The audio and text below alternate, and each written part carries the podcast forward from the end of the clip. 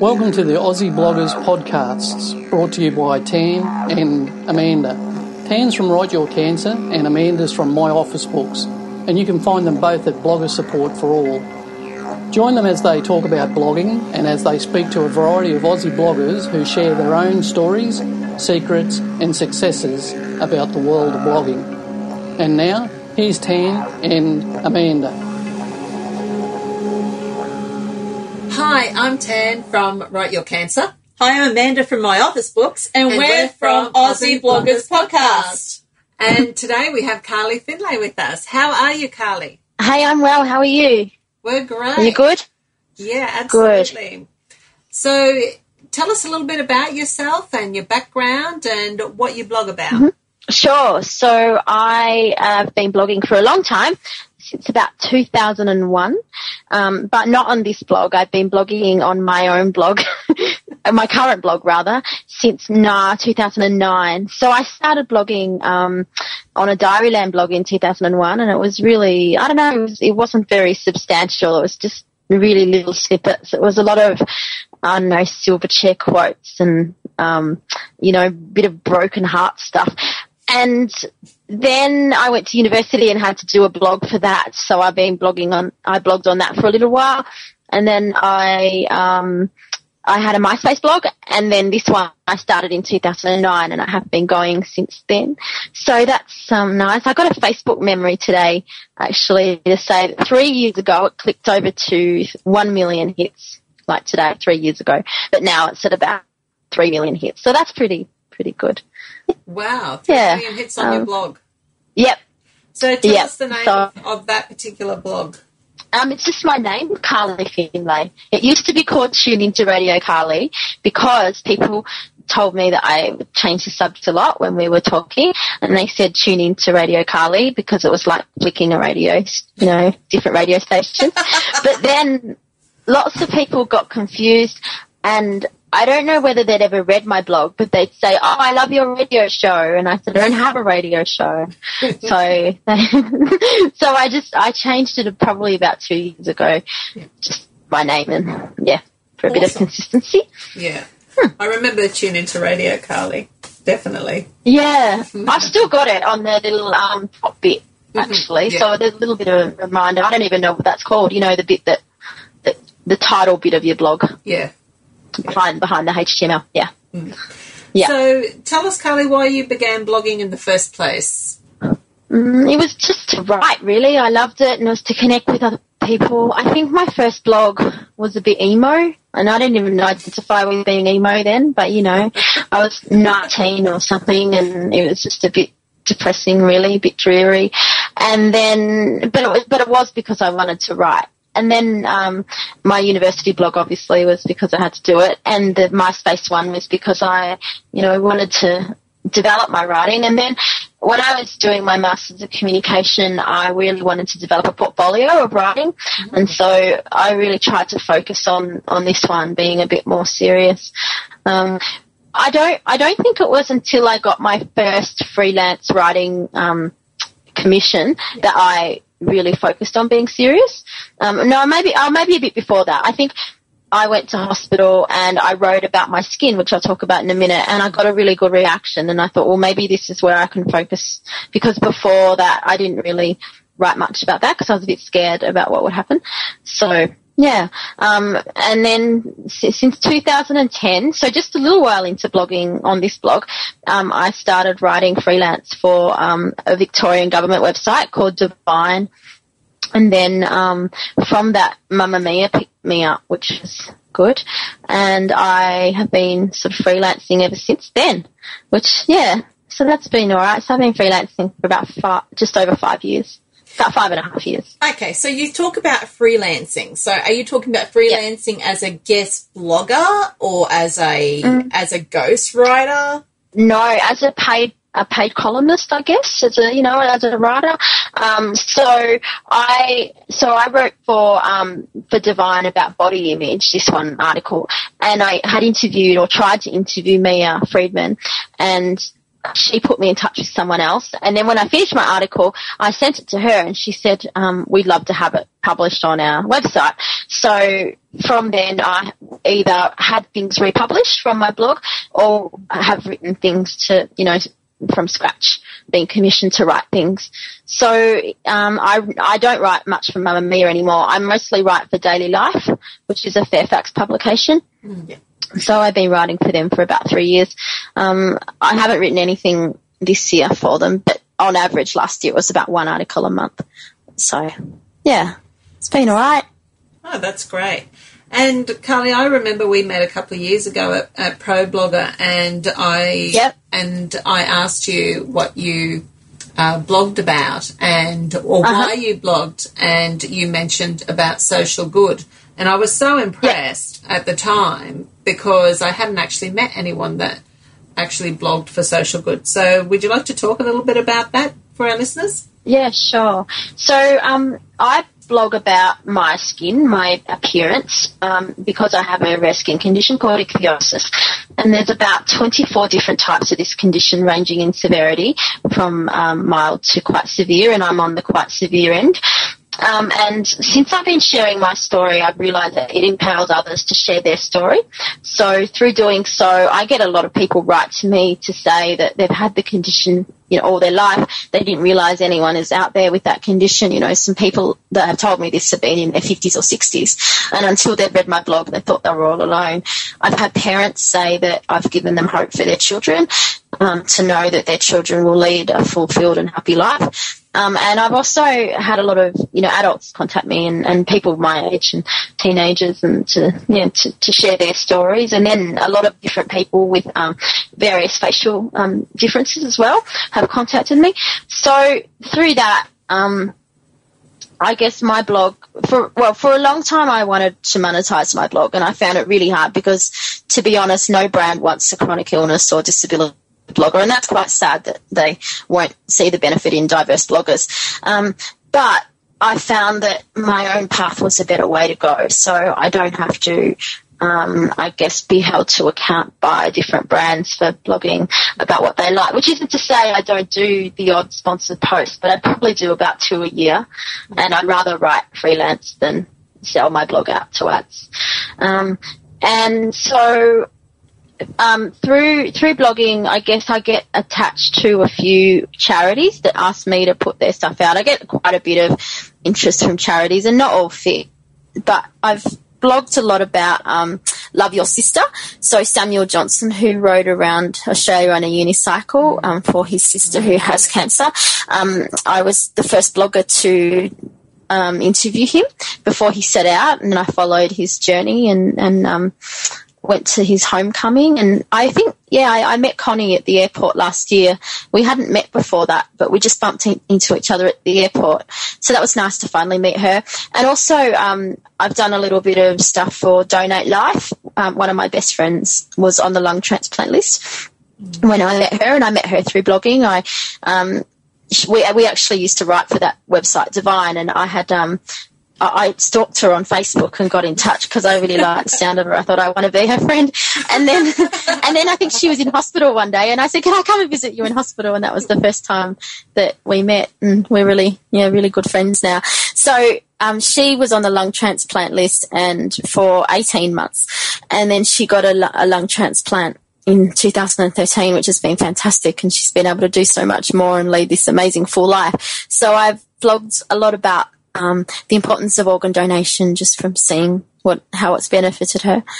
And um, when she went for her transplant, um, or just before she went for her transplant, she was asked to be a judge in a blogging competition for Donate Life. And a, um, a number of video makers um, were making videos, and a number of bloggers were writing blogs. And I was asked to blog uh, to judge the blogging component. And then she said, "Oh, but I'm sure you won't have to. I'll, I'll be here still." And then she got the call to be to go for a transplant, so I got to be the judge in that that competition. So that was that was Exciting. nice. So You've had a yeah, lot of and last exciting things Sorry? happen. Oh, you've had a lot of exciting Yeah. things happen over the last few years. Yeah, absolutely. Um, it, blogging has been amazing for just opportunity. And in, I think it was 2011, um, someone, a, a person from a company, a university actually retweeted my, one of my blogs and I looked at what they did I really like the look of them. Um, they're called the Centre for Appearance Research um, in Bristol at the University of Western, Western England. And I really like what they did. And I asked them how I could get involved with, with their work. And then they asked me to review their program for young people with facial differences, and I did that. And then they had to come to Australia for a conference, and they met with me and they asked me if I could go to England and speak. And I said, okay, that was pretty wow. amazing. And that happened because they retweeted an article that I had written. So I went to England in 2012. That was my first trip overseas and my hospital helped me go. So they paid for my airfare to, to England because I had to extend my trip. I was initially going to America just for BlogHer, but I then went to, to England and I think I was the first academic patient to go um, with Royal Melbourne Hospital's help. So that was really nice. And sometimes I talk to patient, um, to doctors about um, the social aspects of my condition as well because um, they, you know, they study so much medical stuff that they don't really know about the um, the social aspects of this condition. So it's been pretty amazing. Yeah, I think that I think going to England is probably the most exciting thing that's happened from blogging.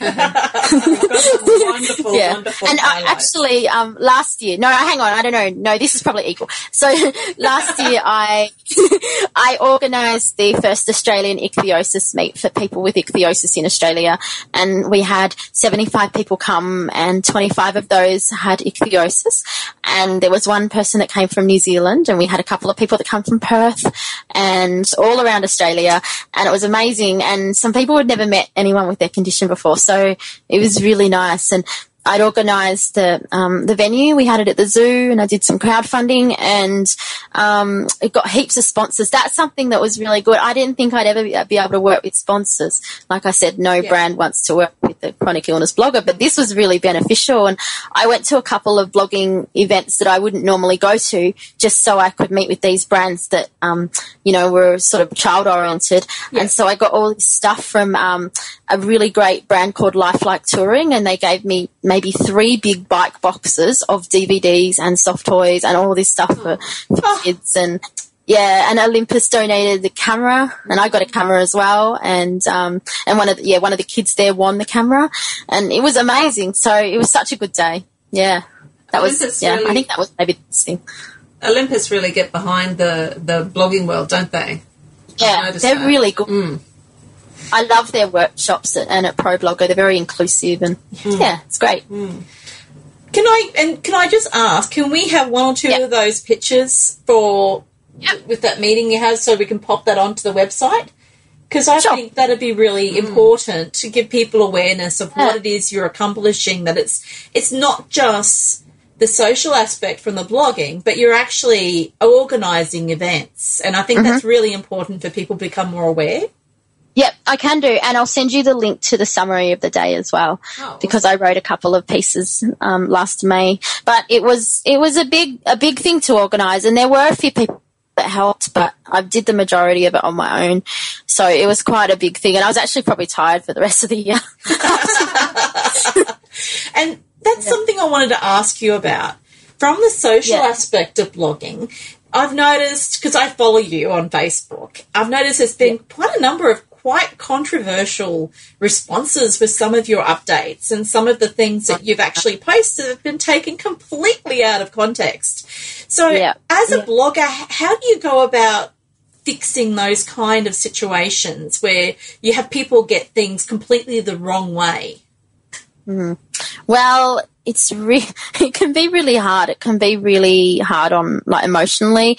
The other day I posted about um, the model Madeline Stuart, who has Down syndrome, yeah. and she was posing in a um, in a bridal shoot, and I I wrote about like I linked to her thing, and I said that this is great to see that she's, um, you know, in, in this bridal shoot. And since I've been, I'm getting married soon, and since I've been doing my wedding planning, I've noticed the lack of diversity in um, wedding media.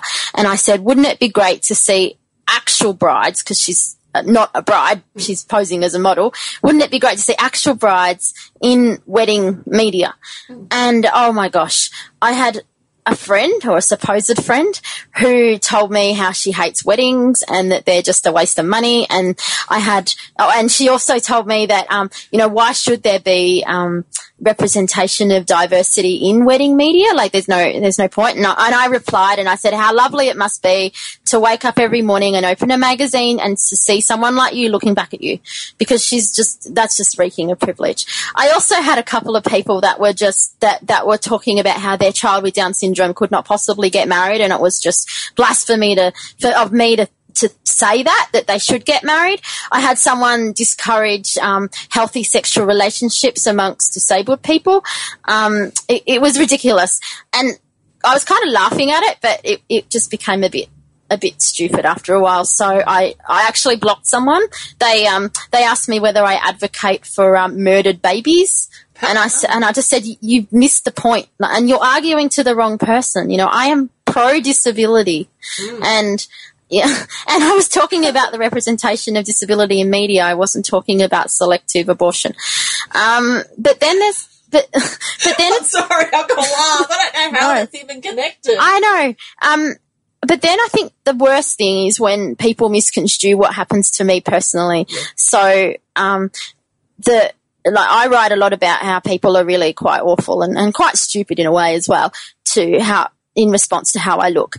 And so, for example, I had a man on the train um, not give me a seat, and my skin gets quite sore. And I wanted a seat one day, and I'm really polite. I say, "Excuse me, please have a seat." And generally, everyone gets up for me. And this man was sitting in an accessible seat, and he didn't want to give me a seat. He looked at the sign and then he sort of paused for a while and he questioned whether he had to give me a seat. And I said, I've got a skin condition and I'm quite sore today. I'd have I'd really appreciate it if you give me a seat. And he, he didn't. And then I said, oh, it's fine. Don't worry about it. Um, you know, I shouldn't have to justify needing yeah, a seat. Right. And no one else got up around me. And I walked off just to the main door and I stood up.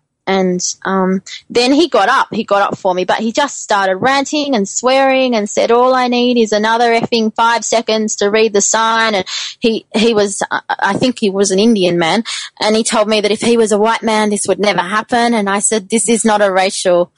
Yeah, you know, a racial disagreement. It's got nothing to do with your race. And then when I when I did go back to the seat because I took it later, he said to me that um, I shouldn't be going to work even because I've got a skin condition.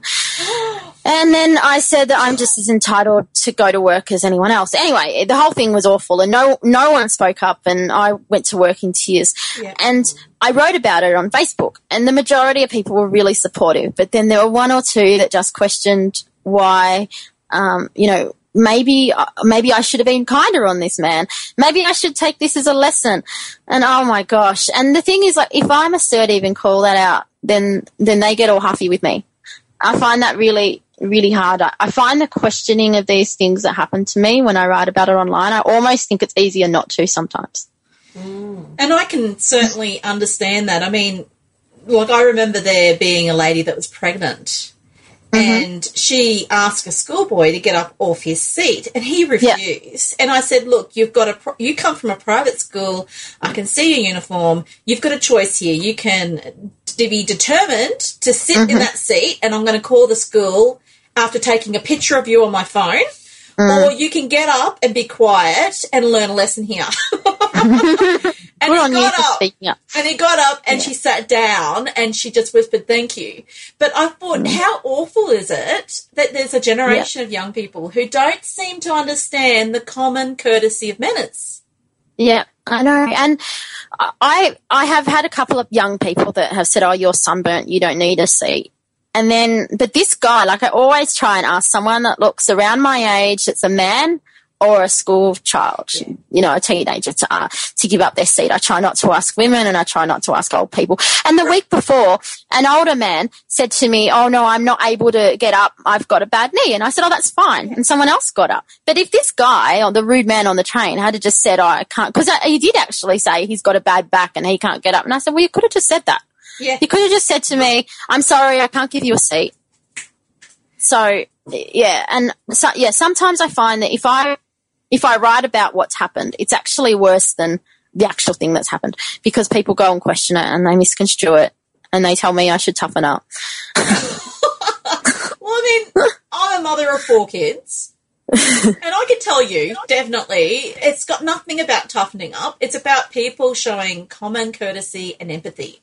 And I think that's yeah. a quality that we forget to learn because Yeah. at times so many of us are so busy in life with working full time, Mm. paying a mortgage, we don't always have the time to sit with our children and teach them these skills. Yeah. Um, and so they need to be taught in skills in schools. Oh, well, I mean, I, that's another controversial subject. because when does parenting have to be handed over to the curriculum of the secular environment? Um, and I think it still comes back to the parents. I think as Hmm. parents, and one that I've got four kids, so I'm allowed to talk. um, we need to teach our children empathy, courtesy, respect, appropriate speech, appropriate questioning, appropriate staring. Staring. Oh, These Oh, are all things that, as a parent, we are obligated to teach, and it Yeah. has nothing to do with the secular side. And unfortunately, you have mentioned in some of your your articles where parents have forgotten to be parents, and in fact, Mm. they've forgotten about these common skills themselves, and that's why you find you find yourself in these embarrassing and Yeah. confrontational situations in the first place. Yeah. So um, it, it's a big it's a big thing, but I think definitely your blogging definitely makes people more aware because when thank you're you. in a perfect kind of environment where you don't have health issues, you don't understand other people's circumstances. And I love that you are putting yourself out there. And yes I know you get you get a minority group that quite loud and make things difficult mm. for you but there's so much good that you are empowering to other people to be more aware of. And I think don't ever forget that Thank you so much. Thank, that's lovely. I really, I really like that you as a parent have said that, you know, it's your job and, and parents' jobs to teach children because I think just as maths and English are on the curriculum at school, I do think that diversity should be on the curriculum at school, but the values, they start at home. And, and the, there was a woman at the cinema and I wrote about her recently, um, who, whose child was staring and staring and I kept on saying hello and trying to make them feel good about themselves. And, and then he just started pointing. And when I said that he was being very rude by pointing and staring I got yelled at um, for being rude.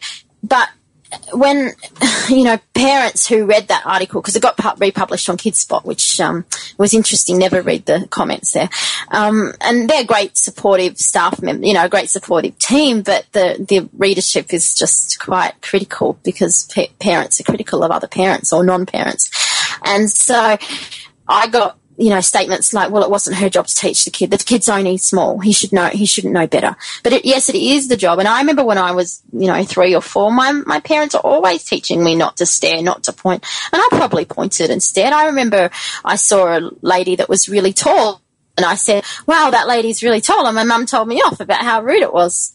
And you know, I remember that, and so I just I just wonder where what what children um, or where parents are, lacking in, in this ex- explanation. But I do know there's a lot of really great people out there that are teaching diversity and, um, you know, helping parents and, and children understand that, which is a good thing.